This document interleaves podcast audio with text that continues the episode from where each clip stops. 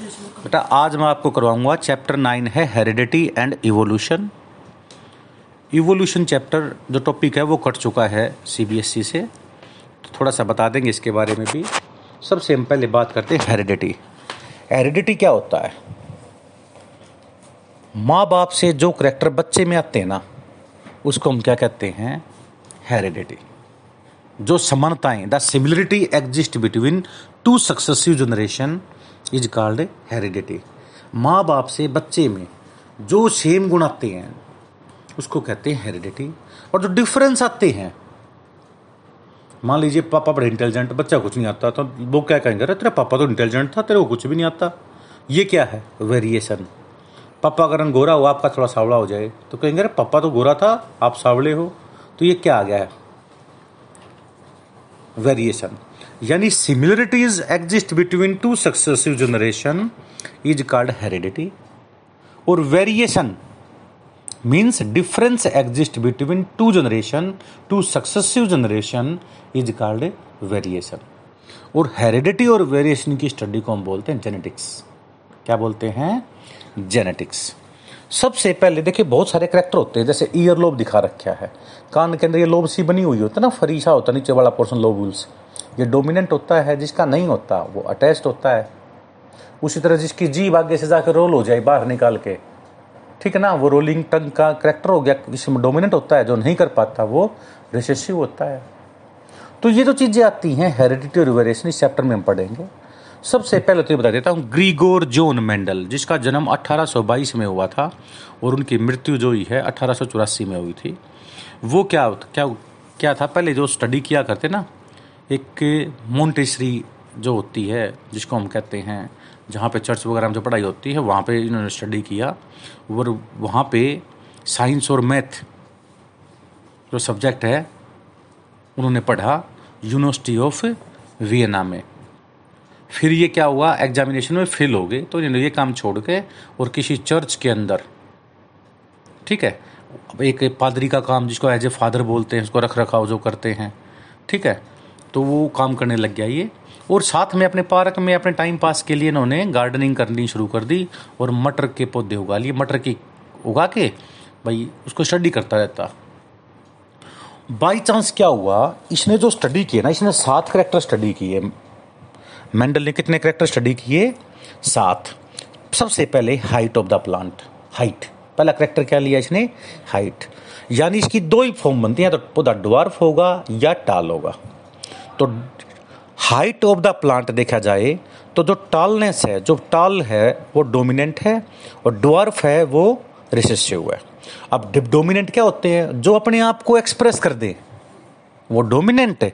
और जो डोमिनेंट की प्रेजेंस में अपने आप को एक्सप्रेस ना कर सके, वो होता है रिसेसिव समझ में आ गया आपको? तो टाल को हम डोमिनेंट करेक्टर को हम कैपिटल लेटर में दिखाते हैं ए बी सी डी में। और जो रिसेसिव लेटर है, उसको हम स्मॉल लेटर में दिखाते हैं। यानी हाइट ऑफ़ द प्लांट एक करेक्टर हो गया, जिसकी दो पॉसिबिलिटी है, टाल बनेगा या डवार्फ बनेगा। टालनेस जो है, वो डोमिनेंट करेक्टर है। डवार्फनेस जो बुनापन है स्मॉल है साइज़ वो रिसेसिव है। दूसरा जो करेक्टर लिया, उसने लिया फ्लावर या पोड पोजीशन यानी फड़ी जो होती है या फूल है, उसकी पोजीशन यदि पोजीशन बिल्कुल एंड पे टर्मिनल ऊपर से बिल्कुल टिप पे यदि फूल है, वो टर्मिनल है, और यदि फूल साइड में है तो वो क्या है? एक्जलरी पोजीशन है। यानी टहनी जो बीच वाली टहनी होती है ना पौधे की, बिल्कुल उसकी टिप पे फूल है, वो तो टर्मिनल हो गया। ठीक है? और जो साइड में है फूल, उसको हम क्या बोलते हैं? एक्जलरी क्या बोलते हैं इसको हम? एक्जलरी ऊपर वाला कौन सा होता है? टर्मिनल। तो ये जो टर्मिनल है, वो रिसेसिव है और जो एक्जलरी पोजिशन है, वो डोमिनेंट है। उसको कैपिटल लेटर से दिखाएँगे और टर्मिनल को हम समोले से दिखाएँगे। नेक्स्ट आता है पोड कलर फ्लावर जो फली का कलर होता है। ग्रीन तो डोमिनेंट होता है येलो रिसेसिव होता है। ये पेपर में बहुत आता है भाई। पोड कलर और सीड कलर ये दो डिफरेंस पक्का आते हैं पेपर में। पोड का मतलब फली, जो मटर की फली होती है, मटर का छिलका होता है, यदि वो ग्रीन है तो डोमिनेंट है, येलो है तो रिसेसिव है। एक आता है सीड कलर, जब मटर के दाने बन जाते हैं, सीड कलर या कोटिलेडनस कलर बोलते हैं उसको, वो येलो तो डोमिनेंट होता है, ग्रीन रिसेसिव होता है। पोड कलर में क्या था? ग्रीन डोमिनेंट था, येलो रिसेसिव। पर सीड कलर में येलो डोमिनेंट और ग्रीन रिसेसिव। सीड शेप यदि राउंड सीड है, बिल्कुल गोल गोल सीड है तो डोमिनेंट राउंड और रिंकल्ड का मतलब जुरीदार है तो उसको बोलते हैं रिंकल्ड। उसको हम समोल आर से दिखा देते हैं। उसी तरह पाँचवें नंबर पे आता, ये क्या नाम है? नेक्स्ट पे आता है फ्लावर कलर। रेड कलर है तो डोमिनेंट वाइट कलर है तो फ्लावर का रिसेसिव। पोड की शेप जो फड़ी की शेप है, इन्फ्लेटेड है तो डोमिनेंट और सिकुड़ी हुई है कंस्ट्रक्टेड है तो क्या बोलेंगे इसको हमें? रिसेसिव और मैंने आपको बताया है पोड कलर ग्रीन है तो डोमिनेंट येलो है तो रिसेसिव सीड कलर येलो है तो डोमिनेंट और ग्रीन है तो रिसेसिव यानी सात करेक्टर कौन कौन से हो गए? Height of the plant flower position या पोड पोजीशन जिसको कहते हैं। Pod colour next seed colour next shape of the seed flower colour pod shape ये सात करेक्टर स्टडी के थे, इनकी टेबल बनानी आती है। डोमिनेंट कौन सा है और रिसेसिव कौन सा है? ठीक है? पहला क्वेश्चन तो ये हो गया। एक दो नंबर में ये पूछ सकता है भाई, जो मेंडल ने सात करेक्टर स्टडी किए थे, किस प्लांट के ऊपर किए थे? पाइजम स्टाइवम बोलते हैं। P I S U M pisum S A T I S A T I V U M sativum ठीक है ना? तो पाइजम स्टाइवम जो होता है, ये मटर के पौधे का बोटनिकल नेम है। तो इसके ऊपर स्टडी किया था और सात करेक्टर स्टडी किए थे, जिनकी डोमिनेंट फॉर्म भी आपको पता होनी चाहिए और आपको रेसेसिव फॉर्म भी पता होनी चाहिए। इनके बेस पे मेंडल ने, इनके बेस पे मेंडल ने दो क्रॉस करी। एक का नाम होता है मेंडल मोनो हाइब्रिड क्रॉस दूसरे का नाम होता है मेंडल डाई हाइब्रिड क्रॉस सबसे पहले मैं बात करता हूँ मेंडल मोनो हाइब्रिड क्रॉस की। ग्रीगोर जोन मेंडल को फादर ऑफ़ जेनेटिक्स भी कहते हैं। अनुवांशिकता की शुरुआत इसी ने की थी। रिसर्च से पहले तो होती रहा करती, पर इसको टेबुलेट कागजों में ये लेके आया था। मोनो हाइब्रिड क्रॉस का मतलब होता है स्टडी ऑफ़ सिंगल करेक्टर। कौन सा करेक्टर लिया उसने? Height of the plant. इसकी दो ही फॉर्म होती है, टाल और डवार्फ। टाल डोमिनेंट होती है, डवार्फ रिसेसिव होती है। यानी टाल को क्रॉस का निशान लगा दो, फिर डवार्फ लिख दो। क्रॉस का मतलब यहाँ पे मल्टीप्लाई नहीं करना। ये क्रॉसिंग का मतलब एक का मेल पार्ट ले लिया, एक का हमने फीमेल पार्ट ले लिया। जैसे फ्लावर के अंदर आपने पढ़ा था कि चार पार्ट होते हैं sepal petal stamen carpel sepal green होते हैं। सारे के सारे सेपल जो एक फ्लावर के होते हैं, उसको हम क्या कहते हैं? कैलिक्स दूसरे नंबर पे कोरोला होते हैं, जो कलरफुल होते हैं, जो इंसेक्ट को अपनी तरफ़ अट्रैक्ट करते हैं पोलिनेशन के लिए। इनमें से फ्रेगनेंस भी आती है कई फ्लावर में। All the petals in a flower is called corolla फिर आता है स्टेमन स्टेमन जो होता है, उसके अंदर ऊपरी भाग का नाम होता है एंथर नीचे वाले का नाम होता है फिलामेंट इसमें से छोटे छोटे पोलन ग्रेन निकलते हैं, जिसको हम पोलन ग्रेन्स या परागकन कहते हैं। मेल पार्ट होता है ये। और फीमेल पार्ट का नाम होता है carpel all the carpel in a flower called gynoecium all the stamen of a flower is called androecium यानी कैलिक्स, कोरोला एंड्रोसियम गाइनोसियम चार वर्ल होते हैं फ्लावर के अंदर। जो कार्पल है पिस्टिल है गाइनोसियम है, ये फीमेल पार्ट होता है। इसमें तीन पार्ट होते हैं स्टिग्मा स्टाइल ओवरी कौन कौन से होते हैं? स्टिग्मा स्टाइल ओवरी मान लीजिए फूल है। फूल का जो, जिससे हम फूल पकड़ते हैं ना, इसका नाम होता है पेडिशल। क्या नाम होता है इसका? पेडिशल। और पेडिशल के ऊपर एक पोर्शन होता है जिसके ऊपर चारों वर्ग प्रेजेंट होते हैं। इसका नाम होता है थैलमस। क्या नाम होता है इसका? थैलमस। अब जो थैलमस है, ठीक है ना, हम आप इसके अंदर देखेंगे। सबसे ऊपर वाला वर्ल का नाम क्या होता है? सेपल। सारे के सारे सेपल का नाम क्या होता है? कैलिक्स। सेपल। और जो कलरफुल पोर्शन होता है इसका नाम होता है पेटल। क्या नाम होता है इसका? पेटल। इसका नाम होता है कोरोला। ये इंसेक्ट को अपनी तरफ़ अट्रैक्ट करता है। पहला वर्ल का नाम हो गया सेपल पत्ते जैसे होते हैं ग्रीन कलर का। दूसरे का नाम क्या हो गया? पेटल कलर्ड हो गया। तीसरा नाम होता है स्टेमन स्टेमन में ऊपर वाले भाग का नाम क्या हो गया? एंथर नीचे वाले का नाम फिलामेंट। और स्टेमन के ग्रुप का नाम क्या होता है? एक फ्लावर में जितने भी स्टेमन हैं, एंड्रोसियम। इसको मेल पार्ट दिखाते हैं। और सबसे लास्ट वाला जो अंदर वाला प्रश्न होता है, इसका नाम होता है कार्पल। क्या नाम होता है इसका? कार्पल। इसी का नाम होगा पिस्टिल। और इसी का नाम होगा गाइनोसियम। एक फ्लावर में जितने भी कार्पल होते हैं, सभी को मिला क्या बोलेंगे?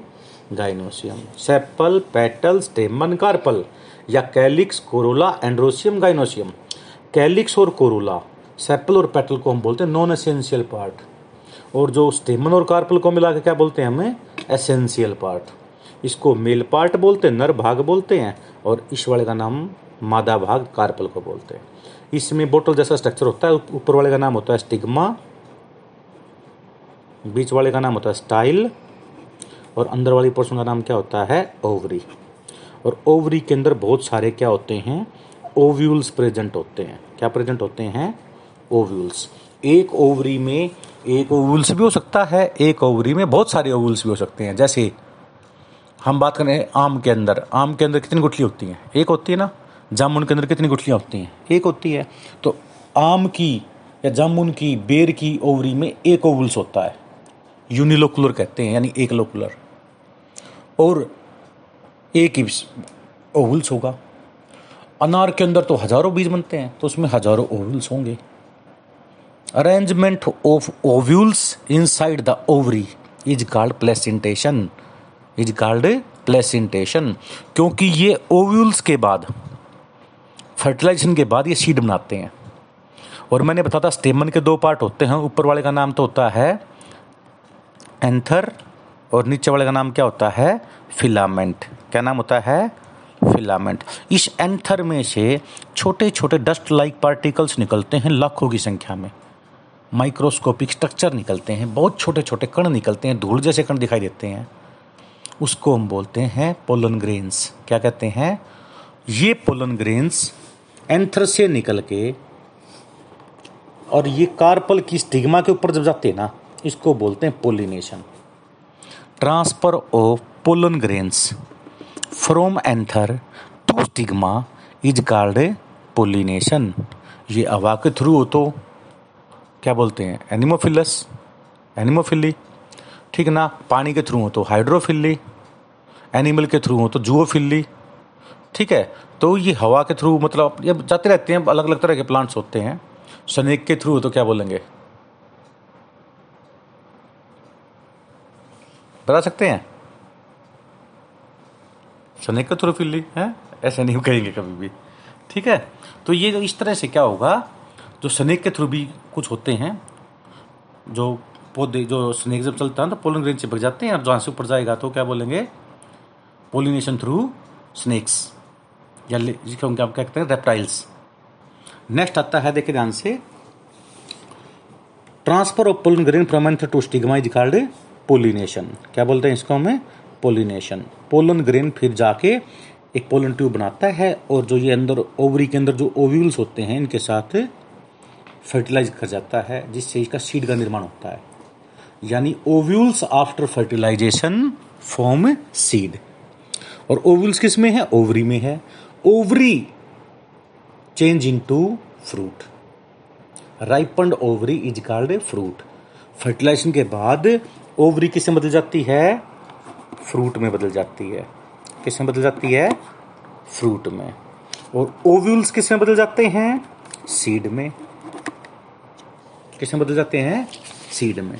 तो इसने क्या किया? मेंडल ने मोनोहाइब्रिड क्रॉस की हम बात कर रहे थे। टाल प्लांट, एक ले लिया डवार्फ प्लांट। ये पेरेंट्स हो गए। टाल को हम डोमिनेंट पेरेंट्स कहेंगे, डवार्फ को हम रिसेसिव पेरेंट्स कहेंगे। तो दो अलग अलग मटर के पौधे ले लिए सिलेक्ट कर लिए उसमें एक टाल प्लांट था, एक डवार्फ था। ये तो होता है इसका फिनोटाइप जो बाहरी करेक्टर होता है ना, उसको बोलते हैं फिनोटाइप और दो अंदर से जीन कैसा होता है, उसको क्या बोलते हैं हमें? जीनोटाइप तो बड़े टी टी लिख दिया, ये जीनोटाइप है, और टॉल लिख दिया, इसके ऊपर ये फिनोटाइप है। क्रॉसिंग का निशान दिखा दिया, ये मल्टीप्लीकेशन नहीं है, इसका नाम क्या होता है? क्रॉसिंग यानी एक का मेल पार्ट लिया, एक का हमने फीमेल पार्ट किसी का कोई ले लो चाहिए फिर जब गैमिट बनते हैं तो दोनों टी में से एक टी आ जाता है। अब ये कॉन्सेप्ट आपको याद करना पड़ेगा, कैसे? तो मैं आपको थोड़ा सा कहानी बताता हूँ, क्योंकि ना कॉन्सेप्ट समझने के ज़रूरी है। हमारे अंदर जितनी भी सेल हैं, देखो हम किससे बने हैं? शुरू में जाइगोट से बने हैं। किससे बने हैं हमें? मदर वोम्ब के अंदर जाइगोट बना था रिप्रोडक्शन चैप्टर में अपने पढ़ा था। जाइगोट की जो सेल होती है ना, उसमें छियालीस क्रोमोसोम होते हैं forty six number of chromosome होते हैं। कितने होते हैं? फोर्टी सिक्स, जो हुमन का जाइगोट होता है, हमारा नाम है homo sapiens zygote of human, जो मेल और फीमेल, यानी मम्मी पापा से जो बनता है तो जाइगोट है ये। तो इसमें क्या होता है? कितने क्रोमोसोम होते हैं? देखो, सेल होती है। सेल के अंदर क्या होता है? साइटोप्लाज्म होता है। बस बीच में, सेंटर में क्या होता है? एक न्यूक्लियस होता है। क्या होता है? न्यूक्लियस। और इस न्यूक्लियस के अंदर 46 क्रोमोसोम होते हैं। 46 क्या होते हैं? गुणसूत्र कहते हैं इसको। हमारी एक सेल के अंदर, एक कोशिका के अंदर कितने गुणसूत्र हैं? 46 सेल क्या है?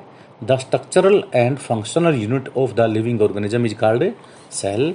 और ह्यूमन की सेल होमोसेपियंस की सेल के अंदर, हर एक सेल के अंदर कितने क्रोमोसोम हैं? 46 इस 46 क्रोमोसोम में से 44 क्रोमोसोम तो होते हैं ऑटोसोम। 44 क्रोमोसोम तो क्या होते हैं? ऑटोसोम और बाकी जो दो बच गई ना, इसको बोलते हैं सेक्स क्रोमोसोम। क्या बोलते हैं इसको में सेक्स क्रोमोसोम। सेक्स क्रोमोसोम का दूसरा नाम एलोसोम भी होता है। क्या नाम होता है? एलोसोम आइडियोसोम, एक ही नाम है ये। ये तो दो क्रोमोसोम होते हैं ना, ये मेल में तो होते हैं एक्स वाई, और फीमेल में होते हैं एक्स एक्स। मेल में क्या होते हैं? एक्स वाई और फीमेल में क्या होते हैं? एक्स एक्स ध्यान से देखो अब। ये ले लिया मेल ये ले लिया फीमेल ठीक है? अब क्या होता है? मेल के अंदर गैमिट का नाम क्या होता है? स्पर्म होता है। मेल के अंदर जब मेल बड़ा हो जाता है तो उसके जो टेस्टिस होते हैं, उसमें क्या डेवलप हो जाती है? स्पर्म बन जाते हैं, शुक्राणु बन जाते हैं। और फीमेल में क्या बनता है? एग बनता है। फीमेल में क्या बनता है? मेल के अंदर, यदि हम किसी लड़के की बात करें, उसमें हर एक सेल में कितने क्रोमोसोम हैं? छियालीस हैं। पर केवल सप्रम में कितने होते हैं? तेईस। आधे हो जाते हैं उसके। कितने हो जाते हैं? तेईस। उसी तरह फीमेल के अंदर हर एक सेल में कितने क्रोमोसोम होते हैं? छियालीस। पर उसके ओवरी के अंदर जो एग बनता है, उसमें कितने होते हैं? तेईस। पता लग गया? क्योंकि मेल के अंदर सप्रम बनते हैं, वो मियोसिस प्रोसेस से बनते हैं, जिसमें नंबर ऑफ़ क्रोमोसोम हाफ़ हो जाते हैं। फीमेल के अंदर जो ओवरी होती हैं दो, रिप्रोडक्टिव सिस्टम में, उसमें मियोसिस प्रोसेस से एग बन जाते हैं। अब देखिए, मेल के अंदर कितने थे? 44 plus X Y, forty four plus X Y, forty four क्या थे? ऑटोसोम। ऑटोसोम से क्या होता है? पूरी बॉडी बनती है हमारी। हर एक बॉडी कैसे काम करती है, वो सारे सारे क्रोमोसोम जो होते हैं ना, क्रोमोसोम कुछ नहीं होता। डीएनए अरेंज होता है इसके अंदर। क्या अरेंज होता है इसके अंदर? डीएनए। ये एक शेप के होते हैं। क्रोमोसोम में डीएनए पैकिंग होती है, डीएनए प्रेजेंट होते हैं।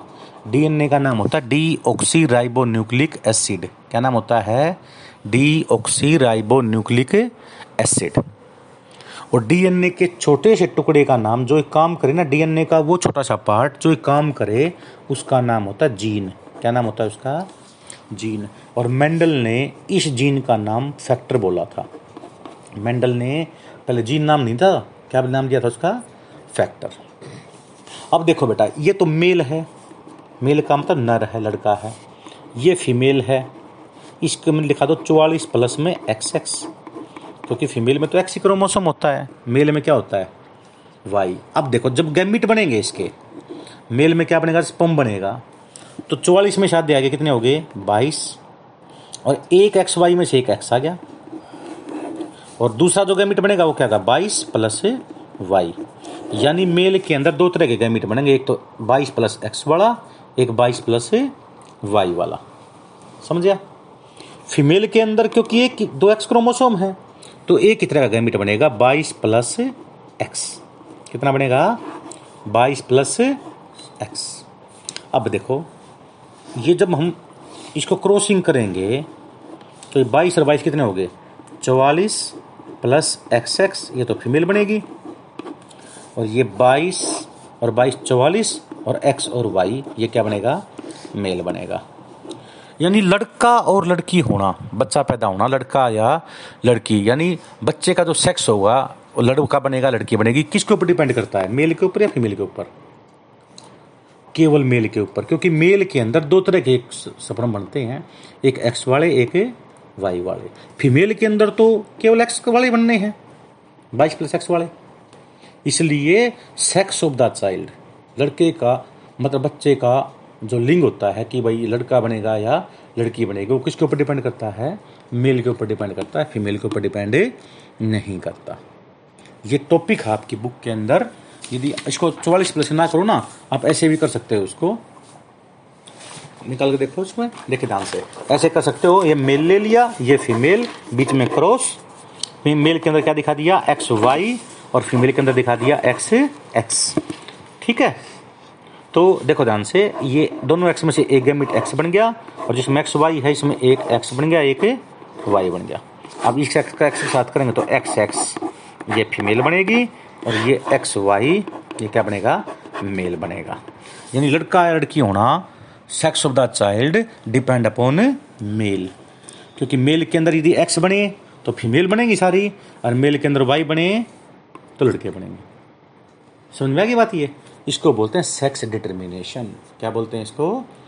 यानी, फिर बता रहा हूँ रिपीट कर रहा हूँ मैं। हमारे हर सेल के अंदर 46 नंबर ऑफ़ क्रोमोसोम होते हैं। इसमें से चौवालीस तो ऑटोसोम होते हैं, जो हमारे नॉर्मल फंक्शनिंग को कंट्रोल करते हैं। और दो होते हैं सेक्स क्रोमोसोम एलोसोम्स या आइडियोसोम एक ही नाम होता है। एक्स एक्स तो होते हैं फीमेल के अंदर होमोगेमेटिक होगी है। और एक्स वाई होते हैं मेल के अंदर हिट्रोगेमेटिक समझ में आ गया ये? तो मेल के अंदर क्या हो गया? एक्स वाई फीमेल के अंदर क्या हो गया? एक्स एक्स जब दोनों क्रॉसिंग करवाते हैं तो मेल के अंदर तो एक्स और वाई दो तरह के सप्रम बन गए। गैमिट बन गए। क्योंकि सप्रम क्या होता है? मेल गैमिट और एग क्या होता है? फीमेल गैमिट इनके अंदर नंबर ऑफ़ क्रोमोसोम हाफ़ हो जाते हैं। जैसे छियालीस क्रोमोसोम के कितने आ जाएँगे? तेईस तेईस। यानी बाईस तो ऑटोसोम आ जाएँगे, एक एक्स क्रोमोसोम बाईस ऑटोसोम एक वाई क्रोमोसोम मेल के अंदर दो तरह के बनेंगे और फीमेल में बनेंगे बाईस प्लस एक एक्स। तो जब हम क्रॉसिंग करवाएँगे तो यानी फिफ्टी परसेंट पॉसिबिलिटी क्या होती है? मेल बनेंगे। फिफ्टी परसेंट पॉसिबिलिटी क्या होती है? फीमेल बनेगी। यानी सेक्स ऑफ़ द चाइल्ड किसके ऊपर डिपेंड करता है? मेल के ऊपर डिपेंड करता है। यदि मेल में वाई ना बने तो सारी लड़की बनेगी। और मेल में एक्स ना बने तो सारे लड़के बनेंगे। समझ में आ गया ये? इसको बोलते हैं सेक्स डिटर्मिनेशन क्या बोलते हैं इसको हमें? आप टॉपिक है जैसे आपकी बुक में इवोल्यूशन इवोल्यूशन क्या होता है? डिस्केंट विद मॉडिफिकेशन पुराने से नया बनना। हम किस तरह से बंदरों से आदमी बनी है, वो क्या है? इवोल्यूशन है। कैसे? महासागरों में अलगी बनी थी। काई? Red algae brown algae green algae है ना? रेड सबसे नीचे होती है, समुद्र में बीच में ब्राउन होती है, ऊपर क्या होती है? ग्रीन फिर वो धीरे धीरे किनारे पे आ गई, फिर ब्रायोफाइटा पौधे बन गए। पहाड़ी एरिया पर जो जमे रहते हैं ना, हरे रंग की कवरिंग बन जाती है पहाड़ों के ऊपर, वो ब्रायोफाइटा होती है। पानी टंकी जहाँ से पानी गिर रहा है दीवार पे ग्रीन रंग की लेयर बन जाती है पूरी। वो ब्रायोफाइटा होते हैं सारे। उससे फिर क्या हो गए पंख जैसे पौधे बन गए टेरिडोफाइटा कहते हैं इसको हम। उसके बाद फिर क्या बन गए जिम्नोसपरम। जब कभी पहाड़ी एरिया पर जाओ तो बड़े बड़े लंबे लंबे पेड़ मिलते हैं। कौन लगते हैं उनके ऊपर? साइकस पाइनस पौधे जैसे। उसको बोलते हैं जिम्नोसपरम। और फिर बाद में क्या बन गए एंजियोस्परम, फ्लावरिंग प्लांट्स बन गए। वो दो तरह के होते हैं, डाइकोट और मोनोकोट। जैसे चना होता है दो भागों में टूट जाता ना बीज उसका मूंगफली के दो भाग हो जाते हैं, काजू के दो भाग हो जाते हैं वो डाइकोट होते हैं, गेहूँ के, ठीक है ना? जैसे हम गेहूँ हो गया आपका, जवार हो गया, बाजरा हो गया, मक्का हो गया, इनके दो भाग थोड़ी ना बन सकते हैं। पॉपकॉर्न के थोड़ी दो भाग कर दोगे तुम, वो मोनोकोट पौधे होते हैं। तो algae, bryophyta, pteridophyta, gymnosperm, angiosperm बनना, ये सारा क्या है? इवोल्यूशन है। क्या है ये? इवोल्यूशन। अब हम बात करते हैं मेंडल मोनोहाइब्रिड की। तो मेंडल मोनोहाइब्रिड में हमने देखा टाल प्लांट की डवार प्लांट के साथ जब क्रॉसिंग करी तो बड़े टी बड़े टी ले लिया, छोटे टी छोटे टी ले लिया। दोनों में से एक गैमिट बन गया, एक बड़ा टी बन गया, एक छोटा टी। तो जो एफ़ वन जनरेशन है फ़र्स्ट फलील जनरेशन पहली जो पीढ़ी है, उसमें एक बड़ा टी आ गया, एक छोटा टी। अब देखो, बड़ा टी तो टाल को दिखाता है, छोटा टी डवार्फ को दिखाता है तो क्या बनेगा? टाल भी है, डवार्फ भी है तो कौन सा बनेगा? डोमिनेंट की चलेगी, टाल बनेगा। ठीक है ना? अब एफ़ टू जनरेशन में हमने क्या किया? बड़ा टी छोटा टी क्रॉसिंग विद बड़ा टी छोटा टी ऐसे जब हमने क्रॉसिंग करी तो हमने देखा भाई, पहला जो बनाया था, वो तो बना बड़ा टी बड़ा टी फिर बना बड़ा टी छोटा टी फिर बड़ा टी छोटा टी फिर छोटा टी छोटा टी तो हम देखेंगे, तीन तो बन गए टॉल एक क्या बन गया? डवार्फ एफ़ टू जनरेशन में तीन टाल बन गए, एक क्या बन गया? डवार्फ बन गया। तो ये मेंडल मोनो हाइब्रिड क्रॉस में थ्री टू वन रेशियो आ गई। अब मेंडल मोनो हाइब्रिड क्रॉस की यदि मैं बात करूँ, इसके बेस पे मेंडल ने पोस्टुलेट दिया। पोस्टुलेट का मतलब एक कहावत दी, और वो कहावत क्या थी? पहली थी लॉ ऑफ़ पेड फैक्टर मतलब एक ऐसी कहावत दी, जिसको हम पोस्टुलेट वन कहते हैं। मेंडल मोनो हाइब्रिड के ऊपर पहली जो पोस्टुलेट मेंडल ने दी, उसका नाम दे दिया लॉ ऑफ़ पेड फैक्टर यानी there are one pair of factor for each character जैसे मैं बड़ा टी बड़ा टी दो बार लिखता हूँ, एक बार क्यों नहीं लिखता ये? क्योंकि हर फैक्टर के लिए, हर मतलब किस, हर करेक्टर के लिए दो फैक्टर होते हैं। जैसे टालनेस के लिए क्या होगा? एक बड़ा टी, एक बड़ा टी। ये तो हो गया प्योर टाल कौन सा हो गया ये? प्योर टाल एक हो गया स्मॉल टी स्मॉल टी। ये हो गया प्योर डवार्फ और एक लिख दिया बड़ा टी, छोटा टी। ये हो गया इम्प्योर टाल कौन सा हो गया ये? इम्प्योर टाल अब देखो, बड़े टी बड़े टी है तो टाल है तो टाल बनना ही था। छोटे टी छोटे टी है तो डवार्फ बन गया। जब बड़ा टी और छोटा टी इकट्ठे हैं तो किसकी चली? बड़े की चली या छोटे की चली? बड़े की चली। क्योंकि बड़ा क्या है? कैपिटल टी है डोमिनेंट टाल के लिए स्मॉल टी है डवार्फ के लिए। यानी बड़ा टाल तो चलेगी चलेगी, चाहे वो अकेला हो, चाहे रिसेसिव के साथ हो। दोनों केस में क्या बन गया? टाल बन गया। पर छोटे टी की कब चलेगी? जब वो रिसेसिव फॉर्म में अकेला हो। यानी पहली पोस्टुलेट क्या दी? लव पेयर्ड फैक्टर कि there are one pair of factor for each character हर एक गुण के लिए कितने फैक्टर होते हैं? दो। आजकल फैक्टर को क्या बोलते हैं? जीन जीन क्या होता है? डीएनए का छोटा सा सेगमेंट छोटा सा पार्ट छोटा सा हिस्सा जो काम करे, उसको क्या बोलते हैं? जीन्स हमारी एक सेल में लगभग तीस हज़ार के करीब जीन होते हैं। ठीक है? बड़ा टी बड़ा टी आ गया। टाल के लिए बड़ा टी, छोटा टी आ गया, ये इट्रोजाइगस टाल है, इम्प्योर टाल है ये। पहला ला कौन सा होगा? ला ऑफ़ पेड फैक्टर, यानी हर एक करेक्टर के लिए दो फैक्टर होते हैं, नंबर दो। फिर आ गया law of dominance. Law of dominance में दूसरा ला दिया मंडल ने, कि भी dominant factor express itself in homozygous condition, as well as in heterozygous condition. यानी जो डोमिनेंट फैक्टर है जब ये दोनों बड़े टी बड़े टी हैं तो इस कंडीशन नाम क्या होता है? होमोजाइगस बोल लेंगे क्या बोल लेंगे इसको? होमोजाइगस का मतलब दोनों एक जैसे हैं। जो दोनों बड़े टी टी हैं तो टाल बनेगा। जब बड़ा टी, छोटा टी है, इसका नाम होता है इम्प्योर टाल बोला था ना जिसको मैंने इसका दूसरा नाम क्या होता है? इट्रोजाइगस कंडीशन क्या नाम होता है इसका? यानी जब बड़ा टी, छोटा टी है तो देखो, है तो एक बड़ा, छोटा, बीच का बनना चाहिए था पौधा, पर बीच का नहीं बना तो टाल ही बना वो। इसको बोलते हैं कि dominant factor express itself in homozygous condition as well as in heterozygous condition कि भी जो बड़ा टी बड़ा टी है बड़ा टी छोटा टी दोनों में टाल बनेगा।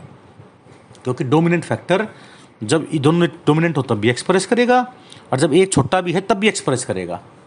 वाइल जबकि recessive factor express itself only in homozygous condition या when capital T is not present then small T express then it form dwarf plant समझ में आगे बात ये? यानी रिसेसिव कब एक्सप्रेस करेगा? रिसेसिव की कब चलेगी? जब डोमिनेंट ना हो। आगे समझ में? रिसेसिव की कब चलेगी? जब डोमिनेंट नहीं हो। इसको बोलते हैं लॉ ऑफ़ डोमिनेंस तीसरे नंबर पे जो ला दिया, ये है सही मायने में फ़र्स्ट लॉ ऑफ़ मेंडल ये तो पोस्टुलेट कहते हैं। पोस्टुलेट का मतलब तो थोड़े बहुत चेंज भी हो जाए।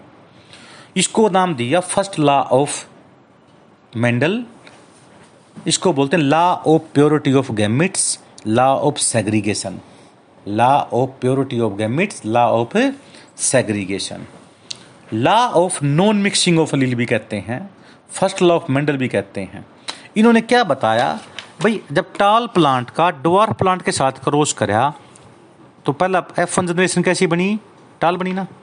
तो एफ़ टू में भी सारे टाल बनने चाहिए थे। एफ़ टू में सारे क्या बनने चाहिए थे? टाल पर एफ़ टू में क्या हुआ? तीन तो बन गए टाल, और एक क्या बन गया?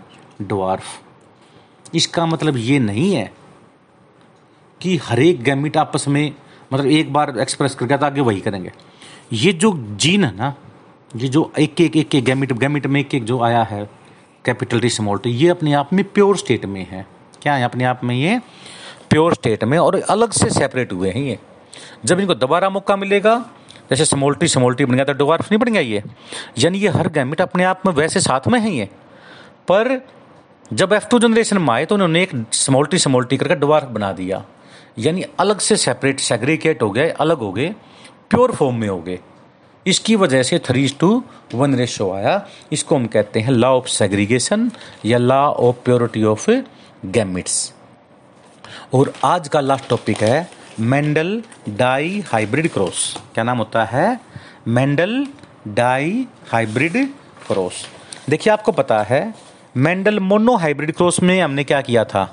एक करेक्टर की स्टडी की थी ना। कौन सा करेक्टर लिया था? आइट ऑफ़ द प्लांट टाल और डवार्फ दो पॉसिबिलिटी थी।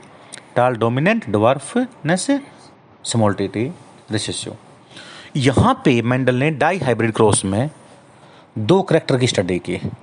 पहला तो ले लिया शेप ऑफ़ द सीड दूसरा ले लिया कलर ऑफ़ द सीड या कलर ऑफ़ कोटिलेडनस कोटिलेडनस भी कहते हैं।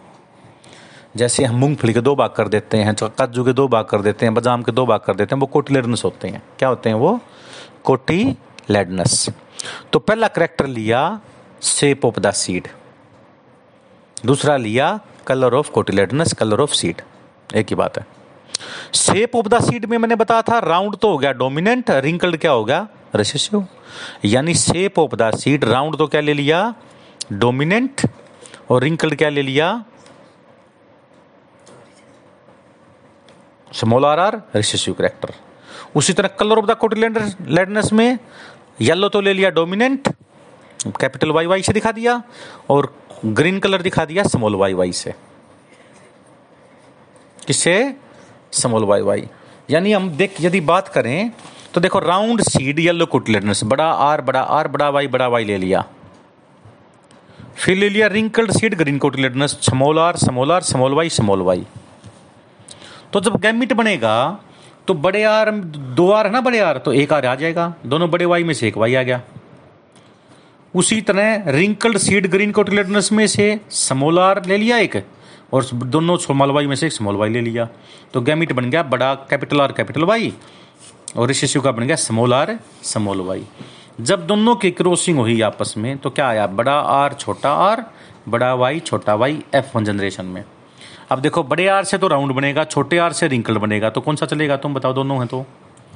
बड़ा आर तो राउंड के लिए है, छोटा आर रिंकल के लिए जब दोनों इकट्ठे हो तो राउंड बनेगा ना? इट्रोजाइगस राउंड बनेगा ना? क्योंकि कैपिटल की चलेगी। बड़ा वाई तो येलो के लिए है स्मॉल वाई ग्रीन के लिए है तो कौन सा बनेगा? येलो तो एफ़ वन जनरेशन में राउंड सीड येलो कोटिलेडनस बन गया। क्या बन गया? राउंड सीड येलो कोटिलेडनस अब इसकी सेल्फिंग जब करी तो वही लिख लिया, बड़ा आर छोटा आर फिर बीच में क्रॉस का निशान, फिर बड़ा वाई छोटा वाई एक, तीन, एक, चार, दो, तीन, दो, चार. एक, तीन, एक, चार दो तीन, दो चार। तो आपके पास चार गैमिट बन गए। बड़ा आर, बड़ा वाई, बड़ा आर, छोटा वाई, छोटा आर, बड़ा वाई, छोटा आर, छोटा वाई। ये चार यहाँ लिख लिए, चार ही साइड में लिख लिए। इसको बोलते हैं पुनट स्क्वायर। क्या बोलते हैं इसको? Punnett square.